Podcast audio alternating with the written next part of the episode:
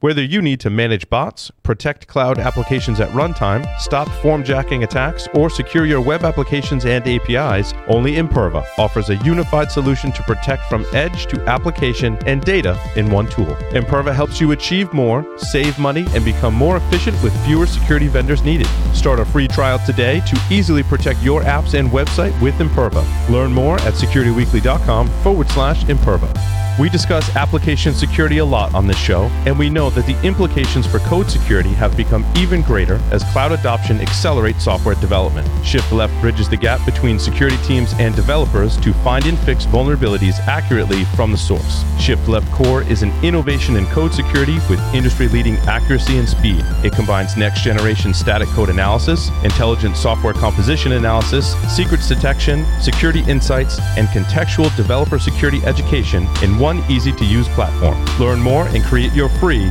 yes, free account at securityweekly.com forward slash shift left.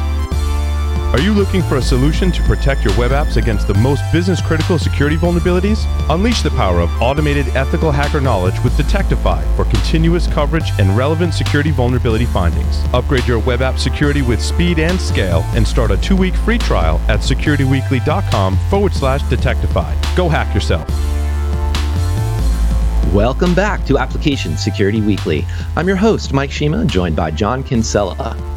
Security Weekly Unlocked will be held in person this December 5th through 8th at the Hilton Lake Buena Vista. We're excited to announce our first round of speakers Dave Kennedy, Alyssa Miller, O'Shea Bowens, Marina Savada, Patrick Coble, Chris Eng, Eric Escobar, Kevin Johnson, and Justin Kohler. Visit securityweekly.com slash unlocked to register and check out our exciting lineup. If you missed any of our previously recorded webcasts or technical trainings, they are available for your viewing pleasure at securityweekly.com slash on demand. Also available for your viewing pleasure is the entire show index of the application Security Weekly. So please go check that out as well. And while people are loading up that uh, show index page in their browser, uh, there's a couple of uh, just a, a few uh, and such for us to cover for the news this week, John.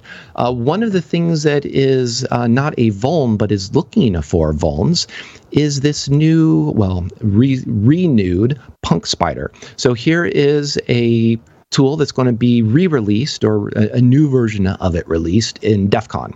And what it is is essentially a massive web application scanner that uh, goes out, finds some common vulnerabilities and then makes them available to anyone who wants to look them up, sort of a, a Shodan, if you will, uh, for, for the web layer.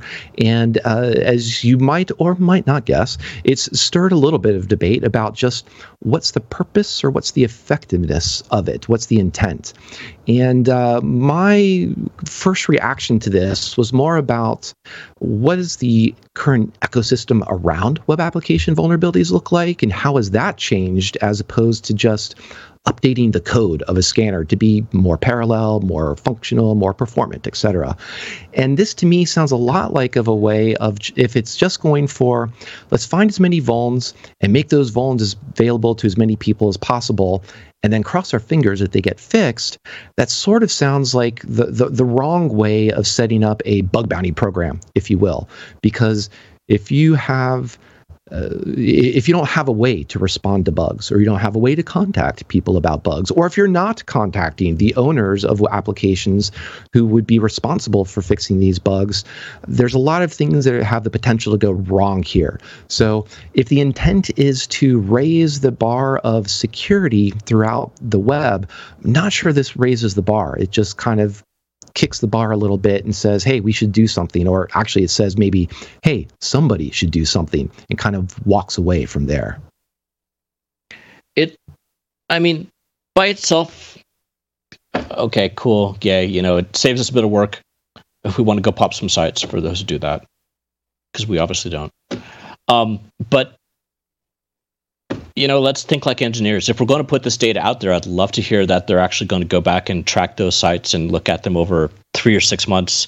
Do they do those things that they're publishing get fixed? Is there a timeline they get? I mean, there could be a really interesting paper came out of this, um, but I'm I'm not sure if they're doing it for that or for sales.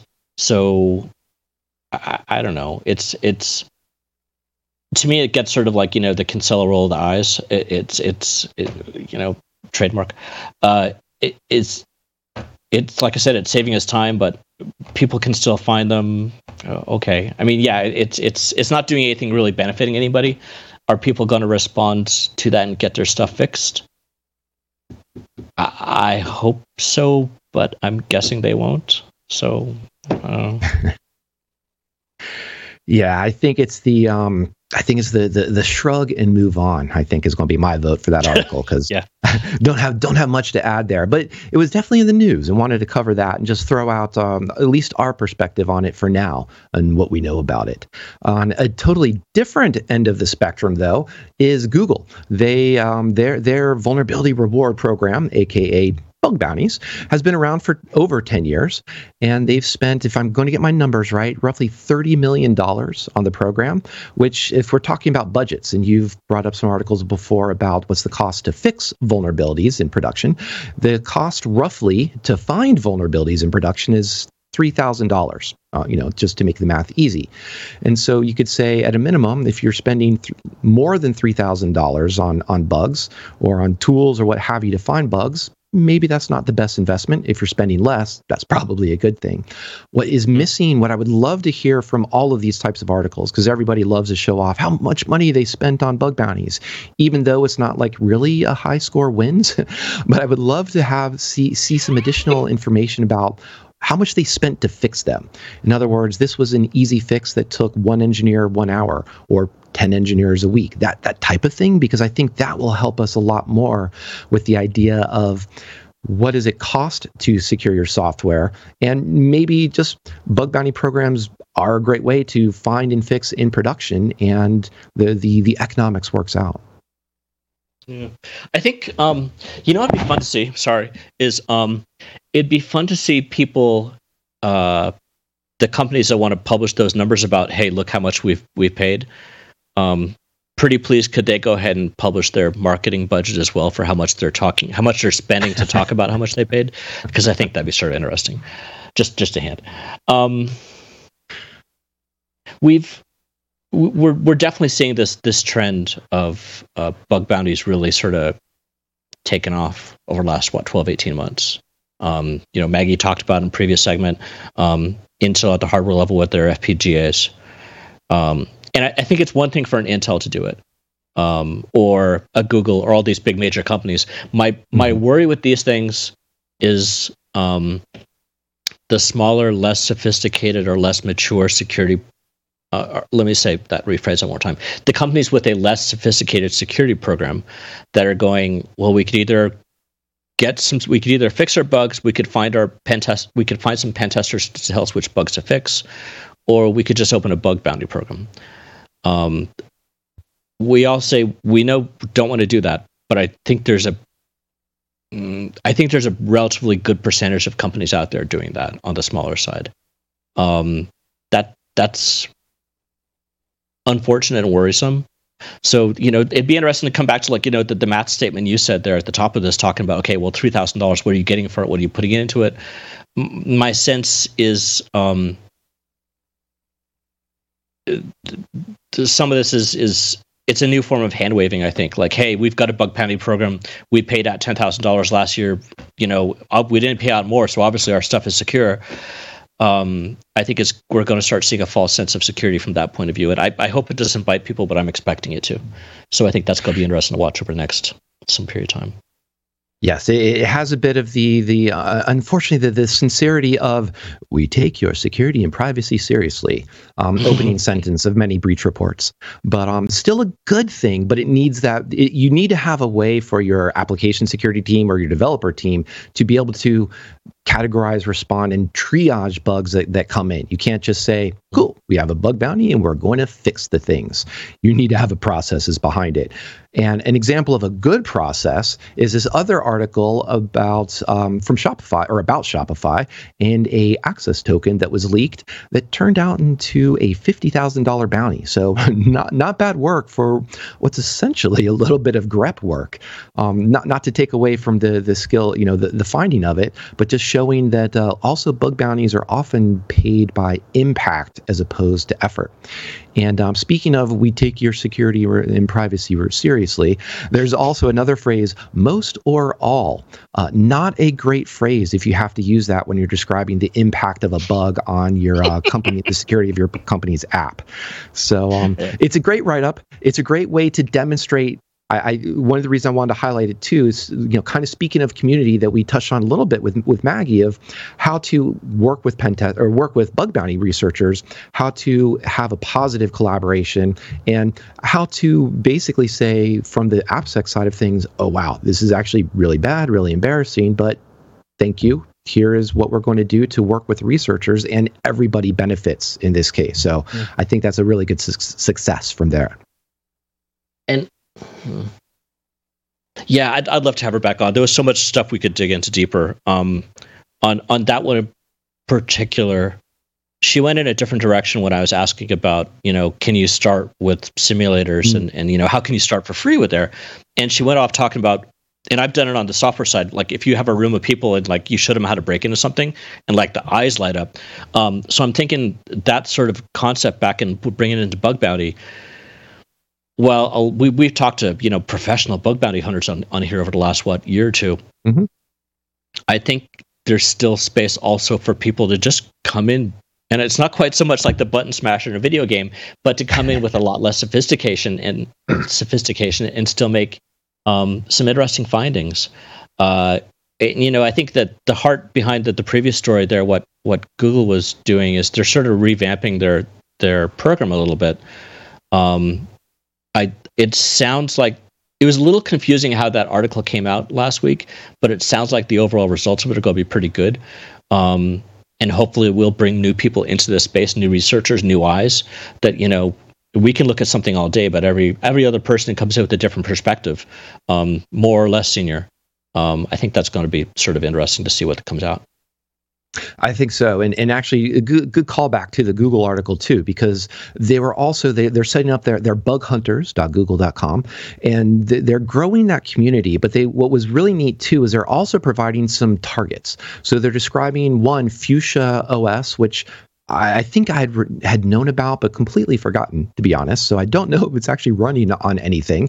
But um, there is new operating system that is basically super compartmentalized. Um, you could call it containerized, but not so much in containers, just compartmentalized of resources. And, and also Envoy, which is an open source project that, um, like an edge proxy, uh, used by a handful of, of tech companies. And so what, what it is nice is that Google is pointing to some targets to say, you know, don't just keep looking at our Google Docs or getting trying trying to find that yet another cross-site scripting in our uh, Gmail or poking around at Android and Chrome, there's a lot of other things out there to look at. So that is, I think, one nice aspect of how they're growing this is they're pulling in a lot more open source projects or just shining that light on them into their vulnerability rewards program, which overall is a good thing. Two more uh, speaking of bugs and these are i don't know if they have explicit bounties behind them but uh, we had one that was a webmail compromise via email in zimbra. Now I don't know this was too exciting about the Zimbra aspect because many people might not just recognize what Zimbra is, but basically it's a web webmail, uh, uh, HTTP based web app to get into your email inbox. And as you might guess, when I say HTTP based and email, there is a good desire to throw some XSS in there.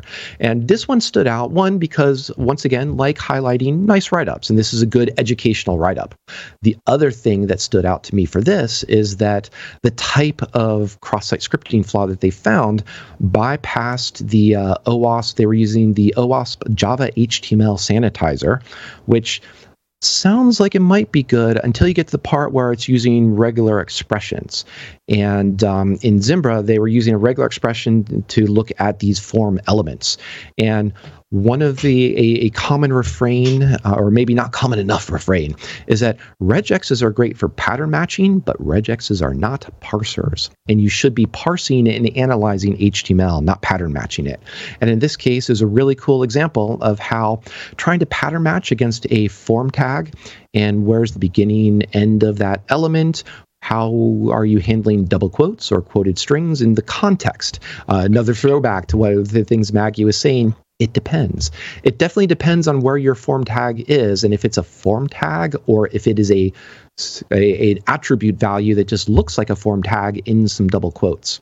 And that's essentially how the uh, the attack got around some of this this um, sanitizer and was able to trick it into uh, using an HR tag to inject a form action to an arbitrary content, essentially. So nice and clever. Uh, definitely a known technique within cross-site scripting, but a great one that's a reminder for all of you pen testers out there or bug bounty researchers. Take a look at this and uh, see what you can apply in the future for other places that are possibly using regexes for uh, sanitizing or doing any type of input validation on HTML. Yeah, I mean it's it's good for all those aspects, but also, I mean, it's funny. I haven't. I feel like I haven't had to deal with this personally for a few years, probably because I haven't. But um, this would be really great to show to. I'm trying. My trying to think quickly enough in my head, but not getting there. It'd be really great to show this to um, people who are trying to um, build some of these wheels at home by themselves, or you know, in the office. Is mm. this stuff is so difficult to do right?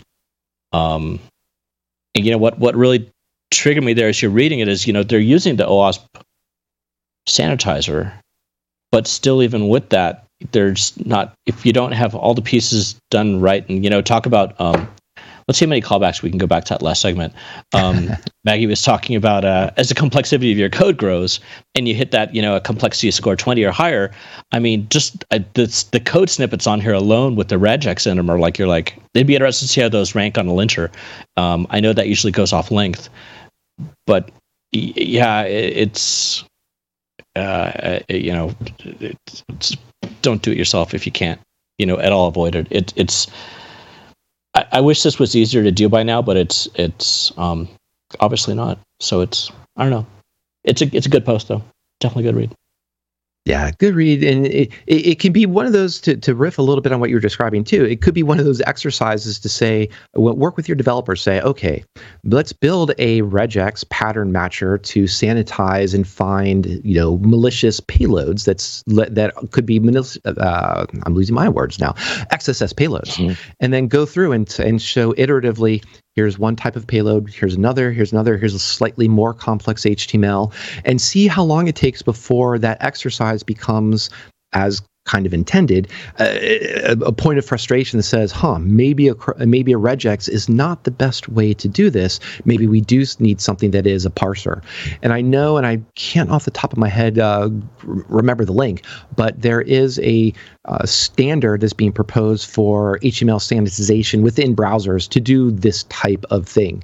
Because there's also, once you figure out different payloads, there's also browser quirks to, to deal with. Mm-hmm. And um, in, in this day and age, we definitely don't need to recreate the browser quirks of the, you know, the, uh, of, of the 90s and, and have them be more consequential and horrible things for our browser security and um, that's it, that, that's the most I can take with browser security. I'm dying here. Oh, but you've you've got one more thing to say, John. Yeah, yeah. Oh, I got a few. Um, there was one article which I don't think I managed to submit yet. Um, F5 came out.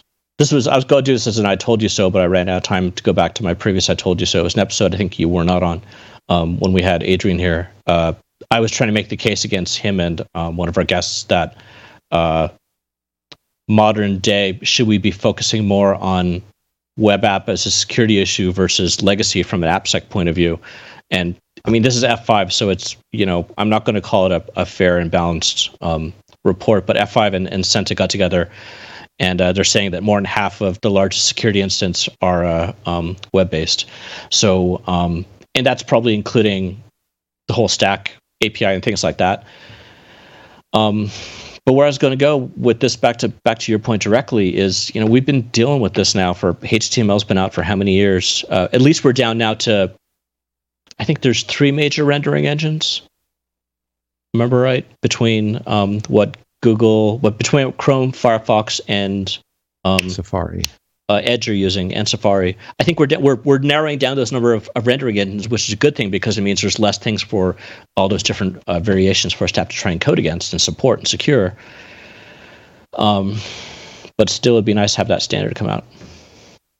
Yes, definitely nice, and because uh, because Edge already they they were uh, Microsoft was going with its own, but now they're like, ah, okay, we'll just use Chrome on the inside, and you know our uh, Edge on the outside um, for their Chrome. But I didn't want to reuse the word Chrome because that's getting confusing, and everything's confusing. Other things that are confusing are, I think, to your point, and maybe this will bolster a little bit of what you were saying there, John, is there is a top list of uh, exploited vulns from CISA. And this is there, is an a applicate there is an application security angle here in the sense of just look how legacy a lot of these problems are and the type of problems. So the, the types of devices that are being exploited are uh, a lot of VPN or edge devices, which isn't surprising because that's a touch point on your external attack surface. So why not go after the, you know, target those?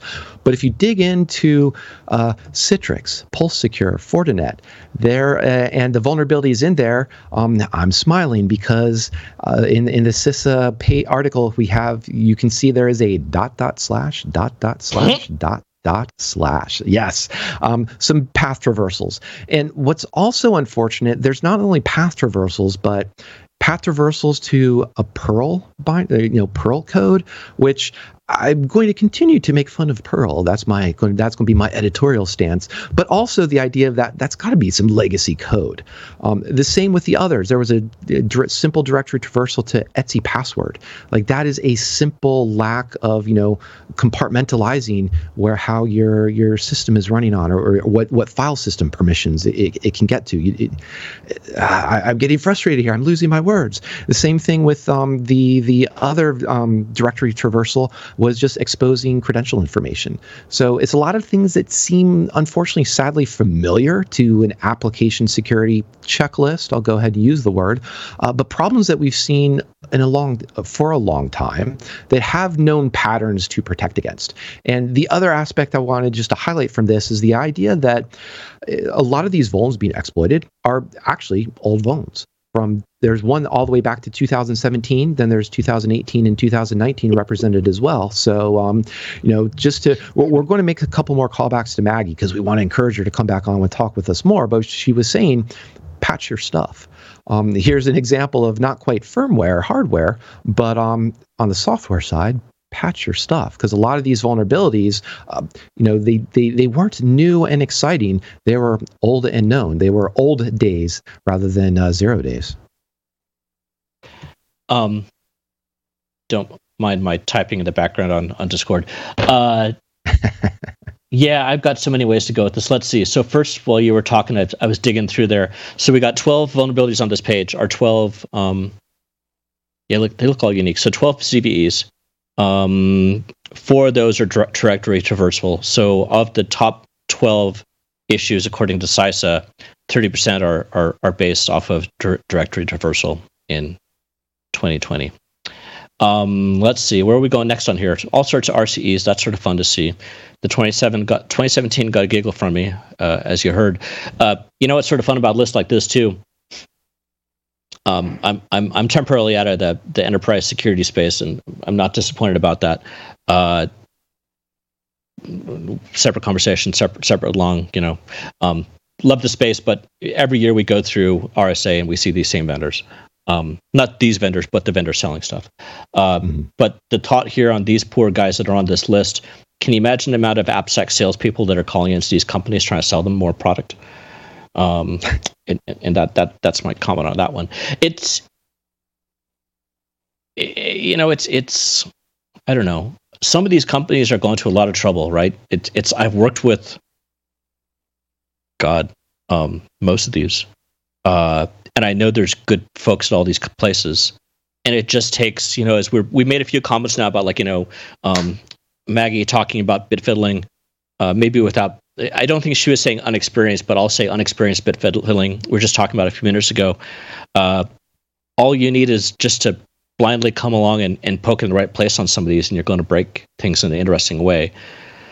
I mean, especially directory traversal, right? Some of these are probably fairly sophisticated, but at the same time, it doesn't take the rocket scientist to do a few dot dot slash dot dots. and uh, you know, this should be made a little more difficult by now. So, um, I don't know. It's an interesting list. Uh, you know, it'd be interesting to put this together with the the other guys we were talking about. Uh, what was it? The the guys that are going and scanning the internet again and, and coming up with that list for um, PunkSpider. Yeah, PunkSpider. And, and seeing what what well, I was going to say what percentage are getting fixed how quickly, but we've got a CVE on here from Toy 17. I know where it's going to go. Um, there's another story which didn't come in. Let's see if I've got it in a tab. Uh, there is a new, wow, I found it quickly. New vulnerability out last week in um, Hyper-V from Microsoft, uh, which I believe I found it last week and I was busy this week and so I didn't get a chance to put it in. It's in the virtual switch. I believe it's a breakout. But part of the problem what they're saying about this is um, the point of the article was uh, Hyper-V, since it's so low in that OS stack or in your application stack, you're not just going to patch that quickly, right? Because that's you're going to have to do some serious moving things around. If you're able, to, if your VMs are um, mobile and you can move them to another machine without a reboot, then you can take care of the host. But if you if you can't migrate the VM, then you're going to have to take down the VM as well as a host to patch. Um, so a vulnerability like that, it's not a quick fix. It's not a quick just patch and keep going. And and that's probably to a degree how we end up with stuff like that 2017 vuln, which is in there. Um, I didn't see what it was in twice. I saw it was Microsoft. Um, I'm just curious, real quick, what is that related to? It is Confluence server. What? No, it's a memory corruption, but it's related to Confluence somehow. That doesn't make sense if you search down in there. Maybe I'm looking. My ability to search could be broken, but it's. Hmm. No, it's Microsoft Office. Where are they talking about Atlassian? Yeah, yeah, I think you're just getting a little, little thrown by the the way the, the, the table is organized because there was a, the four year old phone was in uh, what I think the equation editor in Microsoft Office, and there was an Atlassian flaw that was in SSRF. Um, so SSRF strikes once again. Okay. As does visual I, I pattern think, matching versus parsing of tables, as we've demonstrated just yeah. now. yeah, yeah, yeah, I, I, yeah, I'm, um, I, I think I'm going to I'm going to rest my case at uh, um, remote code executions in, in uh, equation editors and just stop talking now the prosecution rests. And we will move on to some other vulns. Um, speaking of testing, I did throw an article in there about you know, testing in general that um, maybe I'm going to skip any details on because I wanted to go to this kernel pwning with eBPF, a love story. Because who doesn't like a, a, a good love story? But what was neat about this is I think it's a it's a really cool conceptual throwback to our discussion with Maggie, um, as well as what some of we just been talking about here about uh, also complexity and just kind of poking around at software just to see what happens. So here's a researcher who basically said one, this is a great write up, a long write up that gives you two halves of a story essentially. What is eBPF? EB, I'm not going to be able to say it consistently correctly, but then also what's the the journey to finding the vuln and exploiting the vuln. So even if you you don't lean towards the the exploit side of things, just understanding when eBPF, um, EBP. Anyway, it, it's a it's a security boundary commonly used for syscall filtering. We've talked about it before, and things like containers, th- those types of security, and protecting at, at a very granular le- granular level what can or cannot or should or should not be going on within the kernel. In this case, the researcher says up front, I had no knowledge of what this was going into it. And my hope is by sharing a POC as well as the experience developing it, others can get started with uh, exploitation on eBPF. And what's neat about this is that it's a great way to say, hey, here's a particular technology I'm not familiar with. Let me read about it, play around with it, experiment with it a little bit, and just with that attacker mindset or a threat modeling mindset, what could go wrong? And the long story short, a long but good story is that they, they found a great um, mismatch, a great misassumption in the way that the uh, sanitizer that's used for this microcode that's being uh, created for these uh, small bits of um, functions being created is that there was a, a mismatch in the way it was handing 32 bits versus 64 bit values. And they were able to leverage that uh, mismatch and get into a privilege escalation uh, exploit. So, really cool journey, really cool details into a lot of what's going on within the code, as well as another callback to some of our previous episodes, looking at what the comments said within the code and what those comments were directing towards in terms of assumptions or that magic phrase, this shouldn't happen. Um, well, guess what did happen? Uh, a, uh, a, misuse of, of 32 bit and 64 bit values that turned into exploits. So, really great write up, uh, really fun, and hopefully, I did it justice in describing it. It's a, it's a great article to read. No, I think you did. I uh, um, what? How, I'm not quite sure how I got there, but I there was another link to this which I saw last week, so I probably didn't see this post. Um, and the other link, I clicked directly on. I'm like, oh, because they they published. I think we heard about this um, a few months ago. I think we covered it briefly, but the the code's out now on GitHub. So I'm like, cool, let's jump into the code um, for Desploit. And it's just complicated enough that I couldn't quite wrap my head around it to talk about on the show. Um, but I think this write up looks like a, a much better way to go about it. So it's one of those cases where this is probably going to help to to read the love story uh, instead of trying to dig in directly into the code. Because I mean, there, there's a lot of bit manipulation and and stuff going on. So yeah.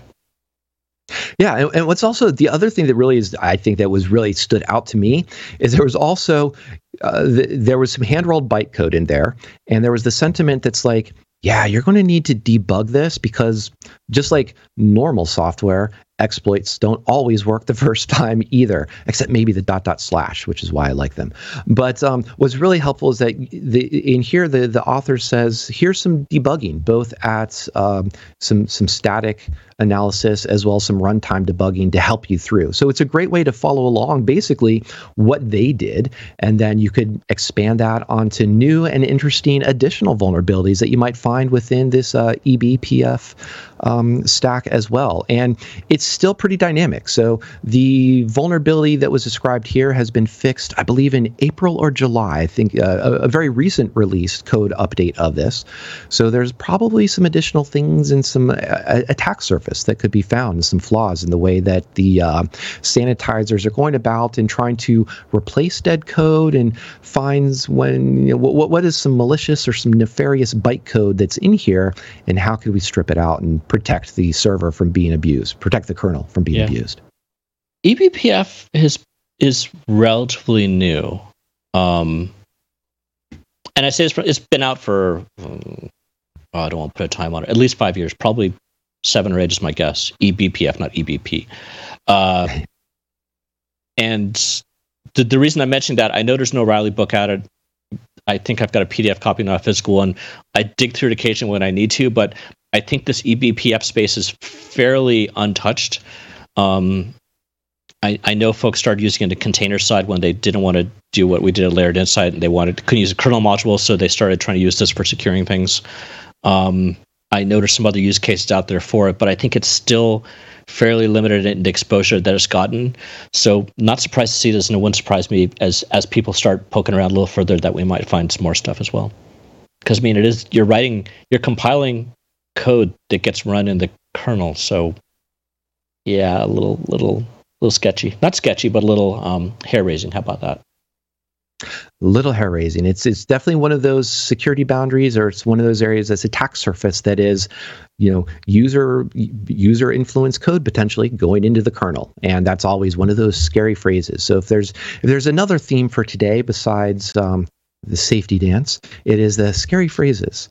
And maybe with that is uh, time to, to wrap things up. Um, we'll throw it back over to you one more time, John, just in case there was one other article that was on your mind that you want to chat about and, and leave us with any parting words.